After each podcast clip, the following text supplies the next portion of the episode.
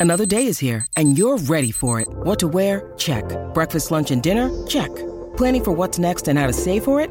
That's where Bank of America can help. For your financial to-dos, Bank of America has experts ready to help get you closer to your goals. Get started at one of our local financial centers or 24-7 in our mobile banking app. Find a location near you at bankofamerica.com slash talk to us. What would you like the power to do? Mobile banking requires downloading the app and is only available for select devices. Message and data rates may apply. Bank of America and a member FDIC. Hey, it's Ryan Reynolds, and I'm here with Keith, co-star of my upcoming film, If, only in theaters May 17th. Do you want to tell people the big news? All right, I'll do it. Sign up now and you'll get unlimited for $15 a month in six months of Paramount Plus Essential Plan on us. Mintmobile.com slash switch. Upfront payment of $45 equivalent to $15 per month. Unlimited over 40 gigabytes per month. Face lower speeds. Videos at 480p. Active Mint customers by 531.24 get six months of Paramount Plus Essential Plan. Auto renews after six months. Offer ends May 31st, 2024. Separate Paramount Plus registration required. Terms and conditions apply if rated PG.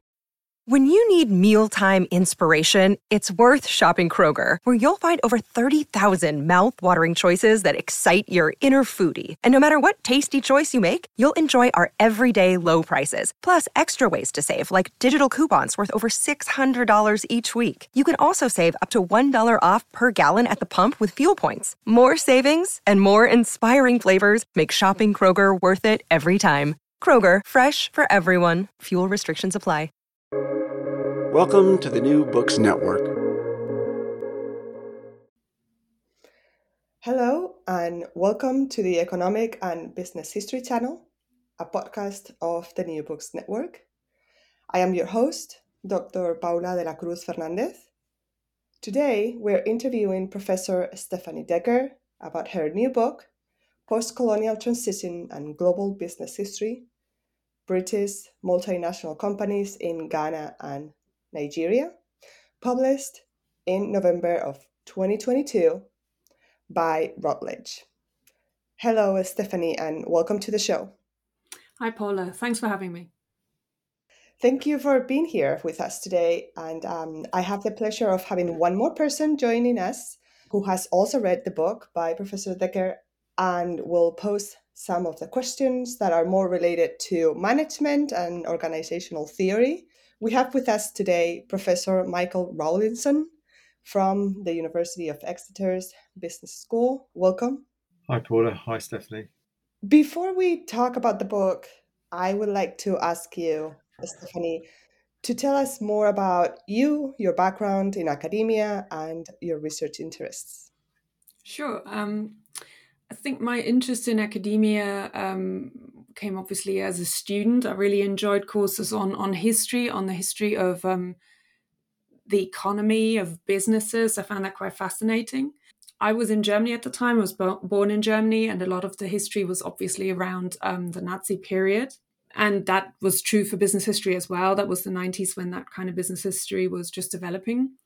But I think that was to some extent maybe so overwhelming that I became more interested in in the history of um, first Europe, but then really the the parts that we weren't really, you know, taught so much. So I I did um, a, a module on uh, late medieval, early modern Russia, which was absolutely fantastic, um, and it was just such an experience to learn the history of you know somebody else. Like it's not your own history and you actually get a real insight and you need to sort of adapt your knowledge to different cultural frameworks and um, i was also studying cultural anthropology at the time um, because you know you always have a combined honors in germany and i became even more interested as i was learning about sort of the cultures of the world and anthropology can be a little bit sort of backwards looking in the sense that they do love traditional cultures. And I was thinking, yeah, but really, I mean, the world isn't full of traditional cultures, and the world has been integrated through organizations worldwide.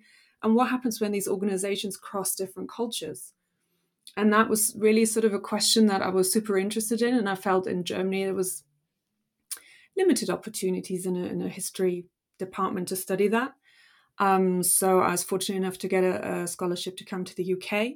And um, I was again in a history department but this was also at the time when some of the, the business um, historians were moving towards the business school. So there was a lot of opportunities to actually think a little bit more broadly about organizations, about cross cultural communications. And that sort of got me started first in an MSc to look at um, international business in Britain and its relationship to the empire, which was, you know, sort of the intersection of cultures. Uh, I would say at the time I was probably a little bit naive about the power dynamics behind this. Um, that led to a PhD and then um, to long running research interests um, in that area.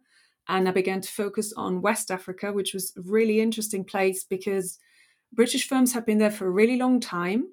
And when the empire decided um, to leave after a lot of public pressure and changing international environment, the businesses decided to stay. And as a result, they had to really think very differently around how they were going to engage with these societies that previously they could by and large ignore. I mean, the wishes of Africans in uh, what was then the Gold Coast, later Ghana, and Nigeria weren't relevant to their business decisions. They weren't even really stakeholders.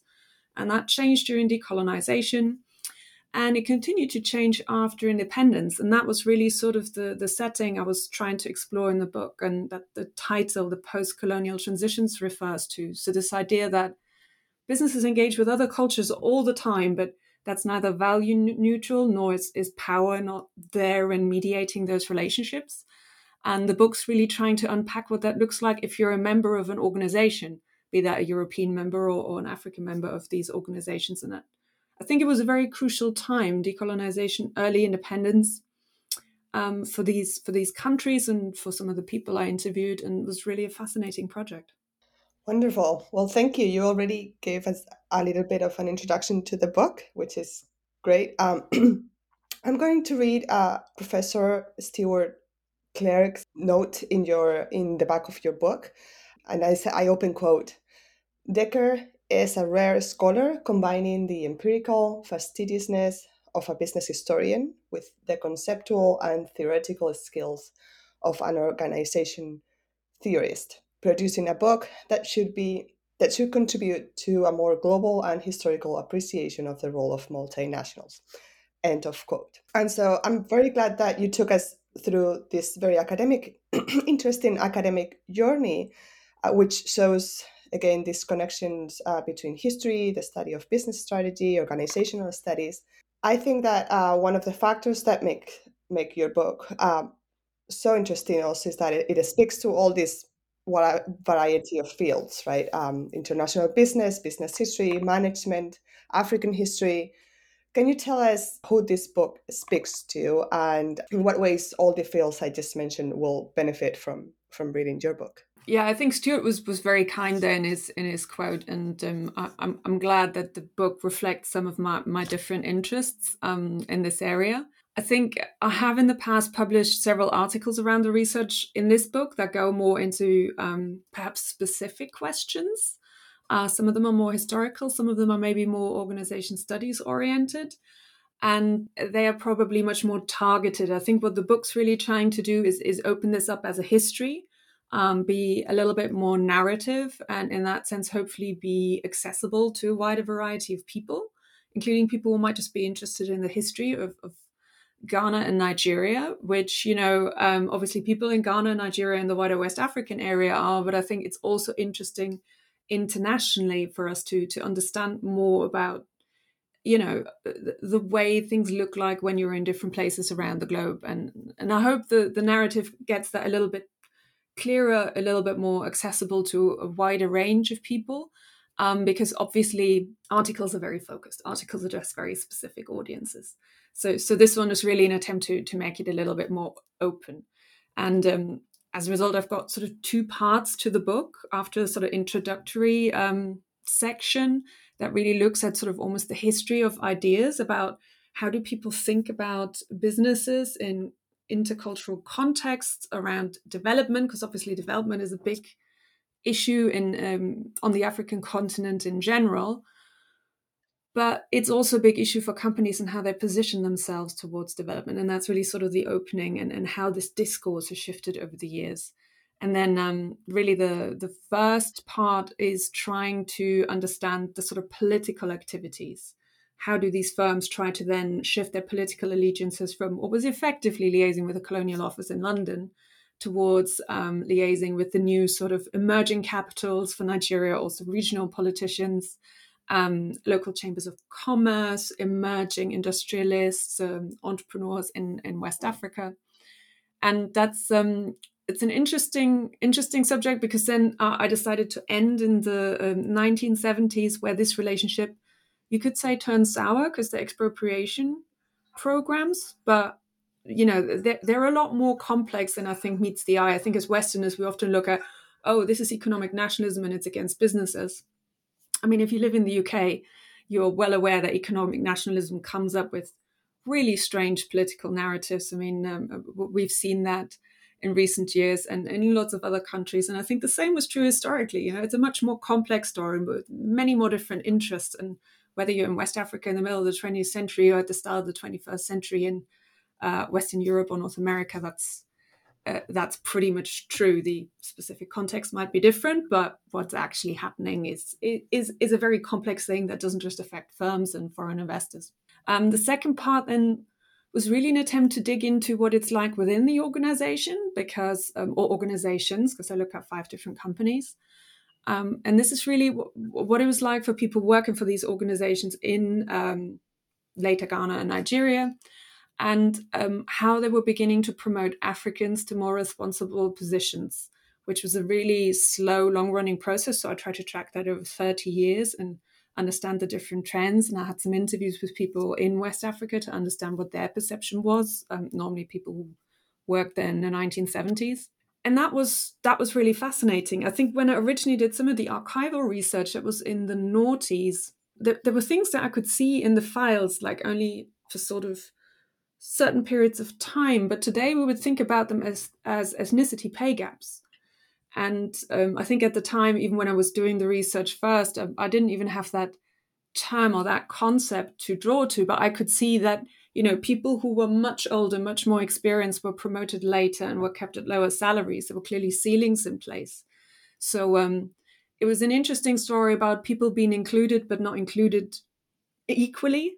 That was a big problem, and it was a really long process that spanned um, independence and went into the first and second decade of these independent states. So there's a really long history. It's very intricate. It changes a lot over time, and uh, that that subject in particular, I think, also speaks again to the present day, to our, understanding of you know um, what is EDI, how do we include people, things like empowerment programs. And you can see that was really important in Africa, and not just West Africa, in other parts of Africa in this time period. Give us a little bit more um, detail about this periodization. Like how tell us which you actually talk about it in chapter one. Um, what was before uh, decolonization? What was before expropriation and what happened after? Yeah the book starts roughly in the post-war period, so you could say from 1945, 1946. That's largely because obviously the war period was a little bit exceptional. It, did have an impact on West Africa as well, um, even though these were not uh, arenas of World War II, but um, people from West Africa served. Um, so this had a big impact um, because West African colonies at the time were raw material producers, commodity producers they were really important in the British Empire and to the war effort. So the war, in some ways, um, heightened their importance, and that's really true for most colonial possessions in that period. And then obviously everything's supposed to return back to normal in 45, 46. And that's a not so straightforward because clearly they have had um, a lot of economic growth and that was continuing through post-war reconstruction. There was a lot of demand um, but also, I think it's the changing international politics. You know, the the US were very clearly um, emerging as a world power, as was um, the USSR. So imperial possessions, colonial possessions were no longer that acceptable. So with that comes this whole political process of decolonization. And that affects business, but there were also consumer protests in the Gold Coast and um, maybe less well known in, in some instances of, of protests in Nigeria, but I think the one for the Gold Coast in 1948 were probably the most um, well known. And they were targeting directly British firms because they felt they were um, charging extortionate prices. Now, um, firms were defending themselves, but it was the first time that they became aware of just how unpopular they actually were. They didn't know this, they didn't need to care before.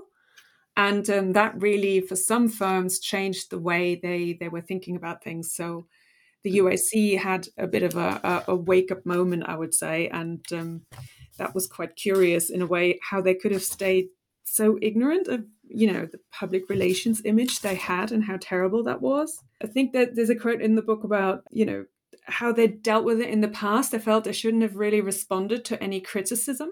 And then they begin to realize that not engaging in this conversation is maybe a downside and they need to change their policy on that. And that for me is really the starting point. So it might say 1945, but it's really this point in time when firms begin to realize that um, you know they have to actually legitimate their presence in these countries you know that they have to show that they're socially acceptable and that people in these countries have a say about their presence and how they operate and it's you know this is a major changing point um, a turning point so it really highlights how little they had to care about local interests before that point in time right in, in a colonial empire, um, these opinions weren't really important. So that's sort of the starting point. And then traditionally, um, a lot of historians have looked at um, the whole process of decolonization until independence as if independence was the end. And it's very clear um, by the 1950s, businesses don't think like that anymore, particularly late 1950s. They start planning for the time after independence. That's really what what becomes the main focus from about the 1950s onwards because they realize they'll be dealing with independent states.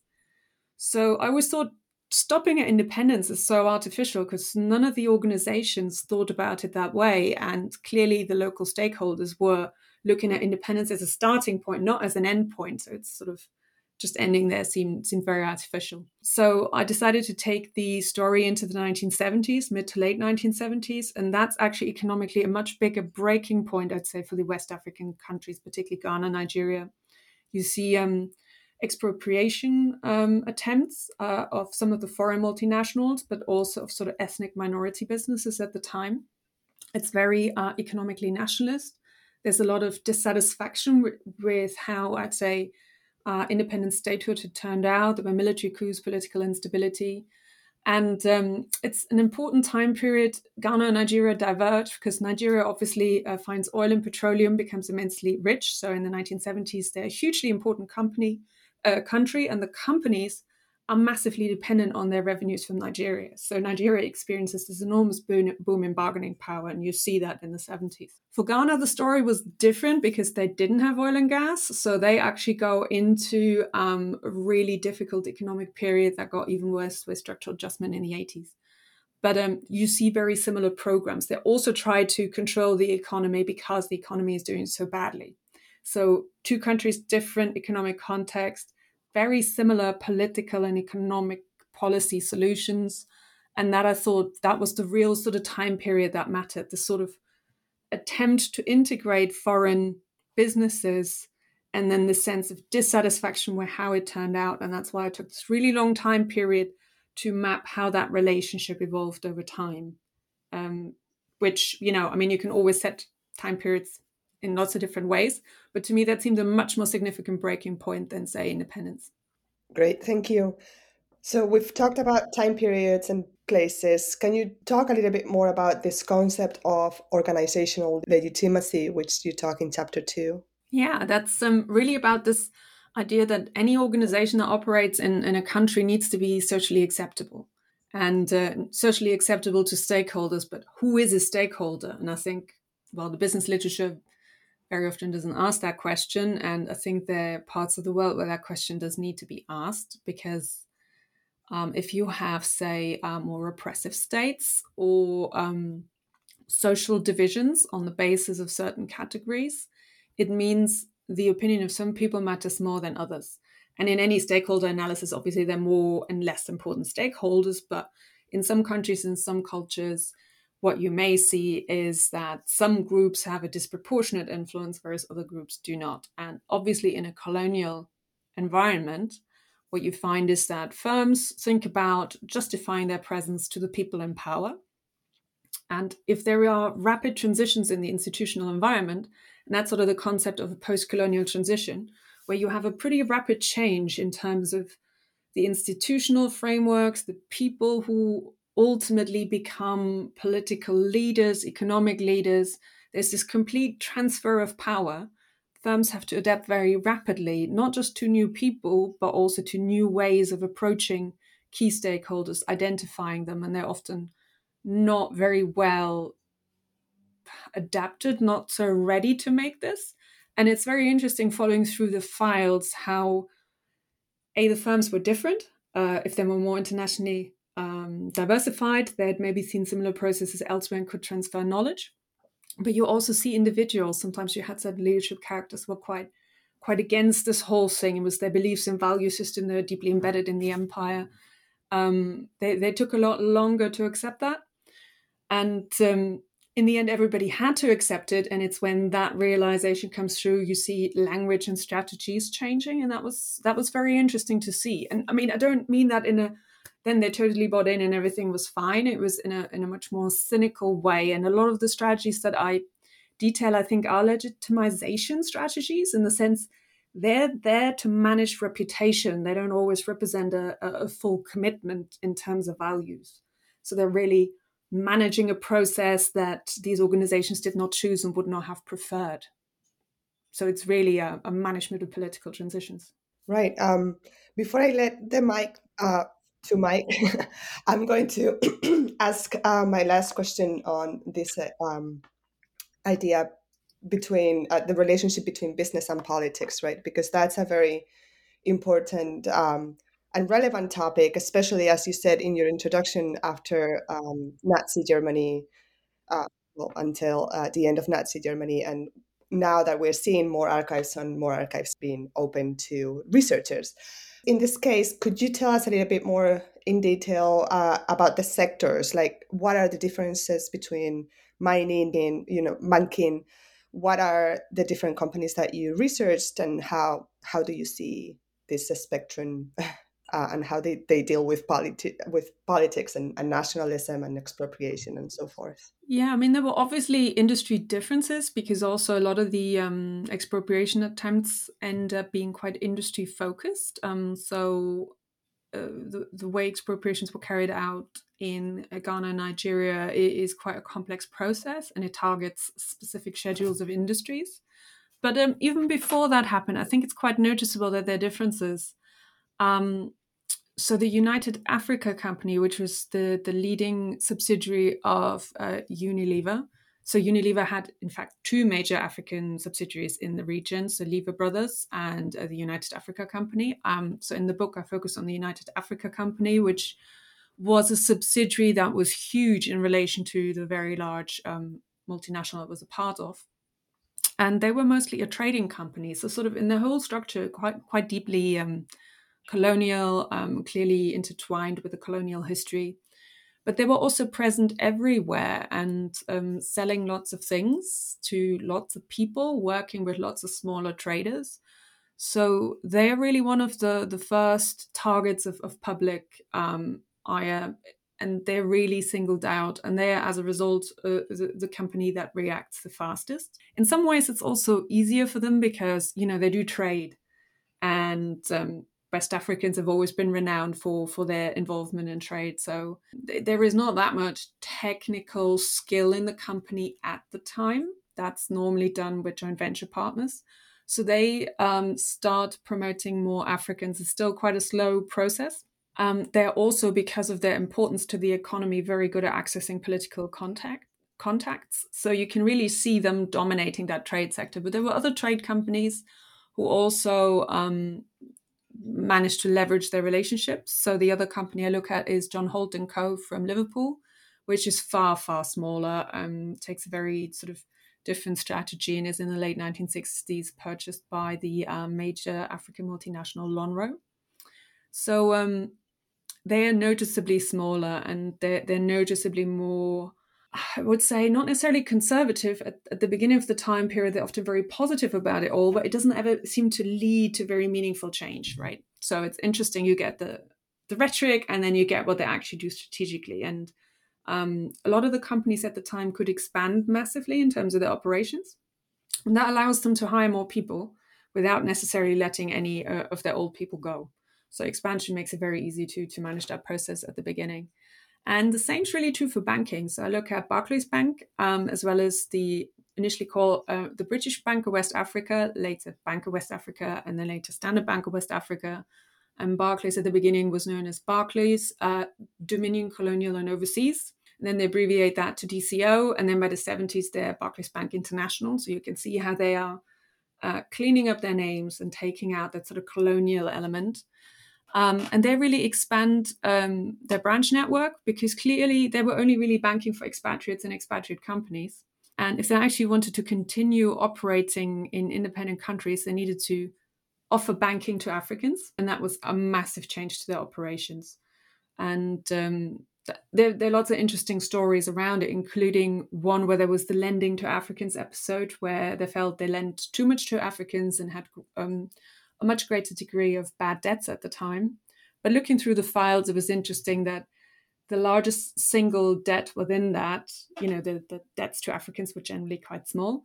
Um, but the largest share of the debts was actually um, the result of expatriate uh, corruption and bribery, most likely, because that went to a single company, uh, the London and Kano company, um, which went defunct. But as far as I could see, this was definitely an expatriate company.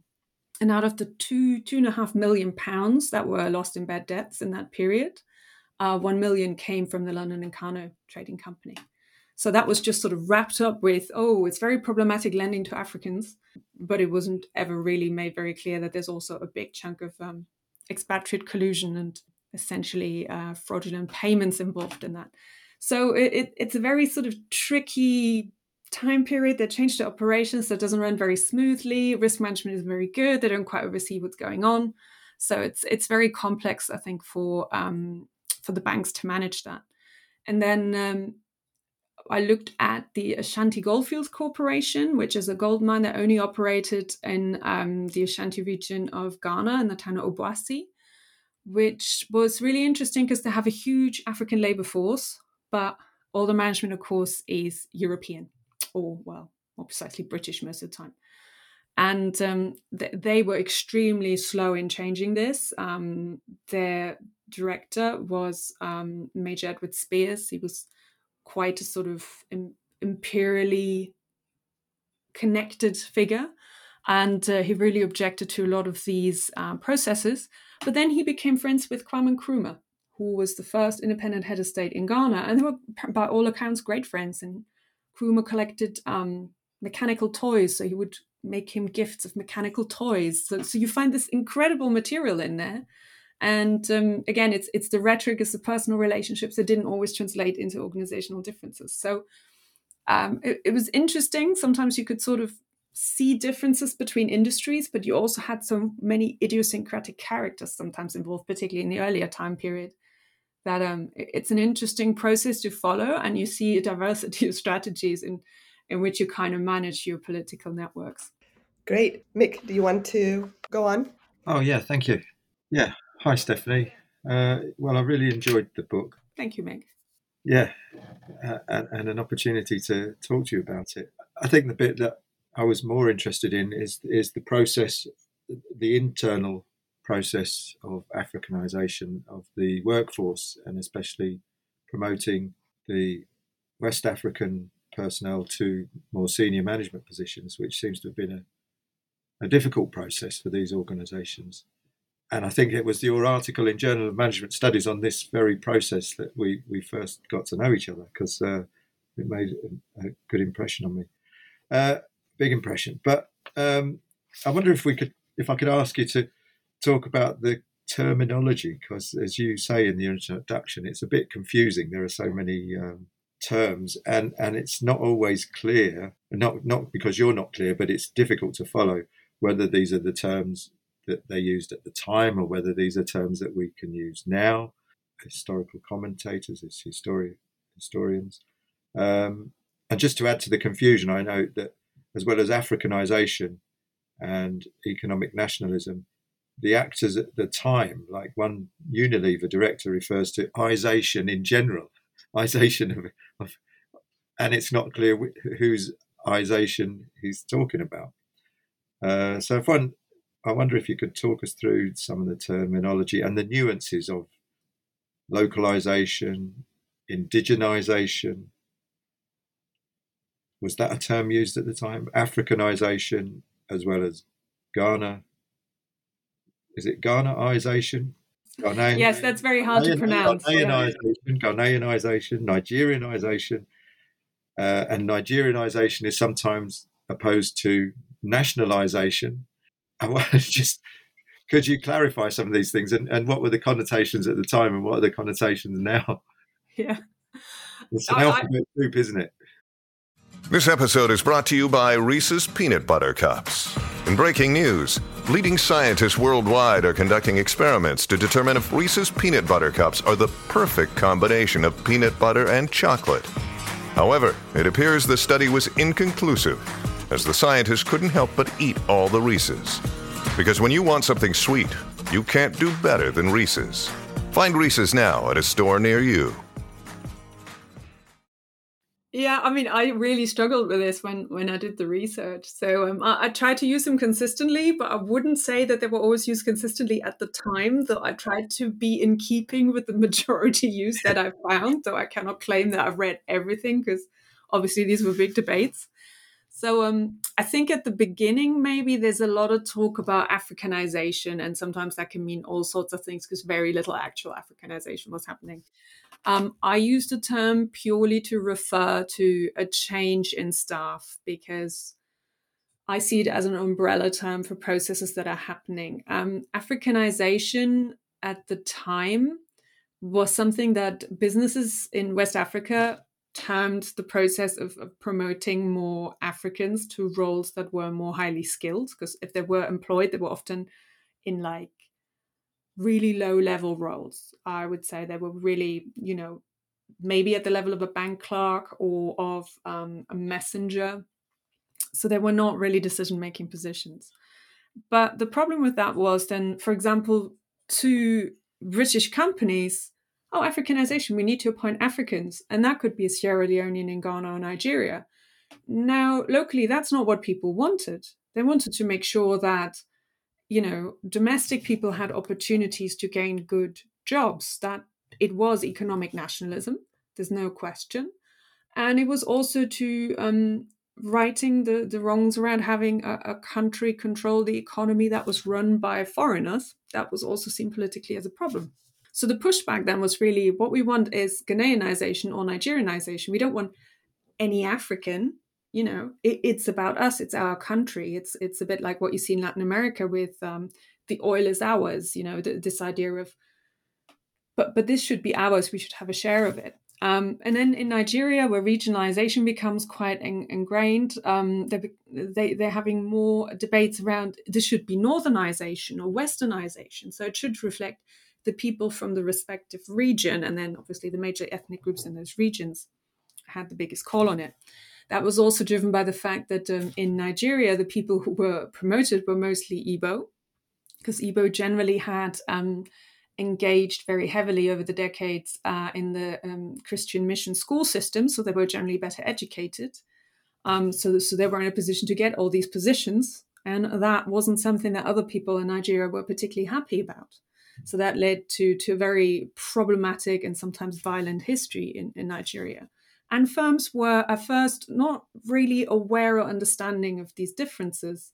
Obviously, by the time you have the civil war, that that that differs. But um, particularly at the beginning, all of these nuances and these these domestic issues, they're just really blind to. So so this change in terminology, you can sort of see, is also a pushback from local interests in terms of what do they actually want and what do they expect from firms, which hadn't been part of the conversation before. And I think you say, oh, um, Nigerianization is different from nationalization. Um, that's a quote I picked up from the Hansard, and it was an uh, economic uh, nationalist um, politician challenging uh, uh somebody else. So uh, Chief Festus uh, Okotie was quite the he was a well-known Nigerian politician at the time. He was Minister of Finance, and um, he sort of makes a statement the federal government has a policy of Nigerianization rather than nationalization to say to, to bring more Nigerians into the business rather than to try and control the business through ownership. And that's what he's trying to say there. So nationalization was almost always used in the sense of we're taking control of equity that is owned by the state. And then W.O. Briggs actually challenged him on this, saying, Um, he advocates Nigerianization and not nationalization. Does he think by merely Nigerianizing the staff of some of these basic industries, these industries will become Nigerian companies? So he's sort of challenging that, you know, just having these people employed doesn't mean they have any decision making power. On the other hand, later on, I think the switches and they go much more for nationalization or the other term is indigenization, um, which I explain in a minute, which the idea is you control the company and the equity, and then you control the company. But the problem was if you then didn't have enough African staff and you were still relying on expatriate staff, you had a management contract with them, and they still de facto controlled the company. So this quote's interesting, but you know, neither is really the, the, the complete answer because neither really amounts to a control of an industry or a company if you don't have the people, the technical knowledge, and the control of the assets, right? That all of this goes together into controlling organizations. So that's really why, why, it's so complicated. And ultimately, beyond certain industries, uh, Nigeria and Ghana opted for what they called indigenization, and that is to legally force companies to sell equity to domestic interests. So that's a privatization of nationalization, you could say. And that benefits elites in those countries incredibly well because for the first time they can buy assets at really good prices. Um, this is this is building stock exchanges in, in the country. So so that's a very interesting process, but that that's sort of separate from from the people that are being promoted. Though these obviously then get opportunities in those industries. So that's nationalization and indigenization. That's normally equity. You also get localization, which by this point in time is not so important anymore because that's normally about the local incorporation of companies. But you'll also see that term used in terms of local content, right? We're, we're familiar from this in other areas. So then it could be staff, it could be equity, it could be who you have contracts with. So, so that term is really fuzzy and uh, understandably really difficult. Oh yeah, and the last one you wanted to ask about is ization. So this is Unilever saying, "Oh, we see this everywhere. It's Indianization, Africanization, Ghanaianization. It's ization. It's when we localize our staff in different countries, and we've seen it everywhere. We know how to do this. That's sort of them creating their own expertise in the process." And uh, Andrew Knox, I think, in his biography, names that as ization. So put any nationality in front, and then promote the staff that that's sort of their take on it. But they they want to think about it as unileverization. Yeah. Getting these people inoculated into their corporate culture so their nationality becomes less important. Well, that's that was uh, a follow on was that they they seem to think that they need to unileverize the Nigerians before they can Nigerianize Unilever. Yeah. Uh, that the, the, the the Nigerians have to be of a certain. It, it's sort of intangible. Um, what they refer to it's some some intangible quality that Nigerians have to have, and all too often seem to lack.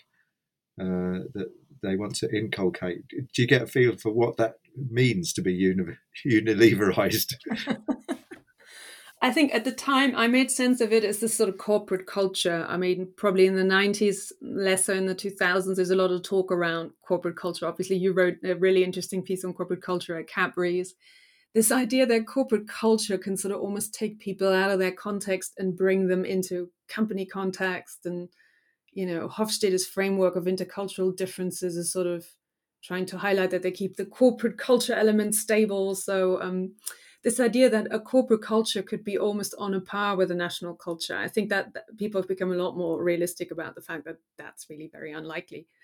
But I, I do think there's this sort of professional and corporate cultures that means people do identify differently.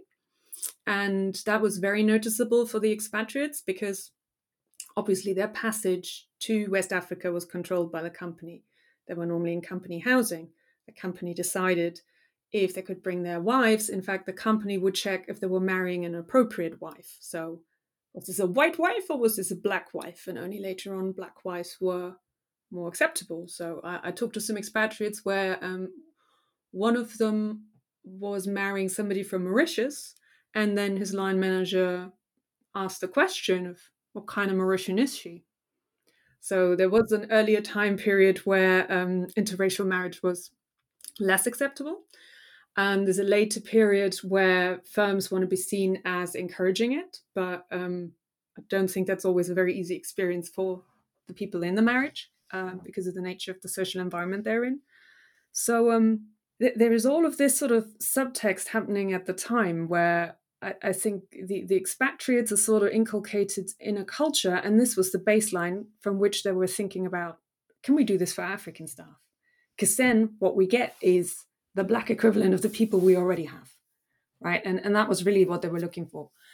And often they, they term this character, which I think is a terribly British thing. So obviously, I came from Germany, hadn't been in Britain that long, and then I was confronted with these arch British notions of, of character, people from military, from public schooling, it's very male. And I mean, I was as befuddled as anybody else. I mean, I didn't know what they meant by character. What's a character? Uh, you know, and, and there, there was, I mean, you would probably call it a habitus from Bourdieu. You had to be a certain kind of person.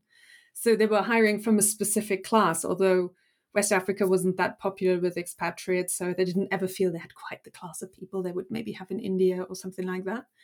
But um, th- there was this sort of sense that you know you needed to be a certain person and that was something they tried to instill in african staff. There were some quite amusing files which uh, didn't fit the book where for example they had african staff and they invited them to all these cocktail parties. So characters seemed to revolve around making small talk at cocktail parties. Visiting managers were permanently at cocktail parties to the point their diary would list no cocktail parties today. That that was like a diary entry when they didn't have one when they were down on the coast for three four weeks and then there would be these comments about, yeah, so the African staff there came, but he didn't bring his wife.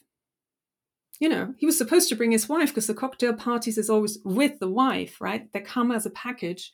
So to Africans, that was clearly not the case. The wife wouldn't be seen as somebody who would accompany, or they weren't sure they were welcome, or there were situations where um, they might bring their girlfriends. So obviously, culturally, Ghana, Nigeria are countries that prior to um, uh, the colonial empire, many, many uh, ethnic groups had, um, you know, marriages where men would, if they were wealthy enough, have several wives. And that that was culturally not not everywhere, but in lots of places quite normal. So none of these things were, were socially acceptable, obviously. So there was a lot of socializing around it, starting to opening up housing to African managers that was super controversial at the time because they were highly segregated in um, towns and cities in um, West Africa. So, so all of these things sort of, I think, fed into this character thing, but they could never quite say, you know, I think there were all these these quotes about, yeah, they're very good, but they missed the spark, you know, of real managerial ability. They could never quite say what it was, even though everybody acknowledged that most of the managers in West Africa weren't particularly good. You know, it wasn't seen as like the cutting edge of managerial ability in the UK. And arguably, the UK at the time was also not exactly seen as the most innovative country. So, you know, it, it was a bit curious what, what they meant by character, to be honest. Thank you, Stephanie. That's that's really interesting. Some of the policies of these companies in West Africa, looking back, they they appear to be quite progressive. You know, they seem to have um, targets for Africanization. Um, and targets is still a very controversial issue in the UK uh, in terms of having a more diverse workforce. Um, I, w- I wonder if they were seen as progressive at the at the time by um, the companies. Um, whether having such a policy in West Africa was ever perceived uh, as controversial in the in the UK, for example, as it would be today. I think targets were relatively unusual, but certainly the AGC at some point, uh, the Ashanti Goldfields Corporation, did have targets or forecasts, they called them. And they looked very ambitious at the time, but they, they managed to achieve them. However, you could also see that the number of managers at the same time was growing. So I think a lot of this was possible because there was so much growth, particularly 1950s, 1960s, that, that ended in the 1970s where you could just expand the workforce. Um, there was another uh, process that I couldn't really clearly see from the files, but um, which had been pointed out by, um, I think, a well known sociologist, Michael Burawoy, who did a study in the Zambian mines. And he looked at Zambianization, right, because that was happening there as well. And he pointed out that there was job fragmentation where expatriates would be promoted the next level up uh, a Zambian would be would be um, appointed to the level below him, but then parts of the role that was previously in that role the Zambian was now appointed to would go with the expatriate the next level up. So what you see then is to some extent you create additional layers of management and the overall number of managers increases. And that you can see for all the firms that I looked at. And it's difficult to tell apart in how far is this expansion? In how far is this you just needed more expatriates to train these people you were bringing in who may not have had quite the same access to schooling or who just needed more training to, to be fast tracked? Um, or in how far was it simply you just added people on to look good to the outside? I mean, most of these companies didn't report other than the United Africa company. So I've got some some detailed statistics in there because I have a sort of full time series. For the other companies, I had to sort of pull together.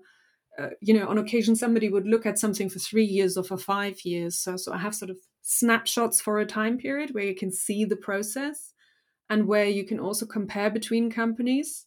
But that can be really tricky to compare because, um, you know, what is a management level you know between a bank and a mine and a trading company that goes into more industrial production that's very different and for example for the bank of west africa there was very little of that kind of information available. So um, it was really quite difficult. Same for john holt. So i sort of had to extrapolate sometimes from one company to the next. And you could see in the files is saying these are more advanced than these. So people would comment on each other who was more advanced because well, they really needed to get employees. I mean, every year they're over recruited and then the people left because they didn't like working there. And people had a choice. It was a vibrant economy. And it's a little bit like what, what you see today that, you know, companies actually had to think about how do we attract talent. So um, it was a really interesting mix, I think, of, of reasons that, that leads to what um, I think looks quite progressive. But I think we have to remember it comes from a very low level. I mean, these are individuals that are being promoted for the first time into any form of responsibility, where previously that wasn't really given to to Africans at all. Well, I think um, probably we're we're running up against time, but uh, just the last observation, it, it, it almost seems as if one of the limits on uh, Africanization was that it seems that the African managers were more likely to be managing other African employees rather than the Europeans. Was that a, a source of resistance in the organization? Yeah, I'm not aware that there were any cases when African was line managing a European. And I think that that is in and of itself a good indicator. So um, I think there's this uh, quote from W. Arthur Lewis that's early 1950s where he says, "Oh, um, see the expatriate as a somewhat tedious fellow, you know, a nice teacher, but really, you know, somebody we should hand over. So they were very much cast into this role of, of teacher and trainer. And I think that was quite a benevolent role in which they helped expand knowledge and hand it over. And in later periods, that's what happened. But particularly in the earlier periods, what you'd see was Africans would be appointed to very specific positions welfare officer for African staff, HR for African staff, running the company newspaper, um, you know, anything that might be externally visible and was a lot more window dressing. They'd go very, very late to positions such as financial controls. So um, I talked to somebody in Ghana who at the time still was in charge of one of the organizations that I looked at, and he started his fast track program in the 1970s. And he ended up being the first really sort of director of the subsidiary who was African. And he then line managed the chief financial officer who he wanted to be a European. And ultimately, there was pressure that he needed to be removed. But he said it's better for this guy to be an outsider because he was only responsible to me and he was only loyal to me. So he actually wanted an expatriate in that position, which was interesting. But that's probably the only case where I'm aware that there was somebody in charge of a, an expatriate. And that would have probably been 80s, 90s. So, so much, much later time period. So yeah, I would say specific positions went much earlier and other positions went really late. The other thing is um, African women were appointed really late. I think that's into the 1970s. I think um, Barclays appointed a woman branch manager. That was mid to late 70s, I believe. Okay, well, it's a great book, Stephanie. I, th- I think um, this process of isation around the world is continuing. uh, yeah. as we know. And um, probably this book will be the start of a, a research program of ization uh, in various different contexts. Um, I'm not sure that's the catchiest title for it, but it, it is. It is it is applicable in lots of different situations, and uh, and I think your book sets the scene for much more further research. I'm sure you'll be involved in in a lot of it.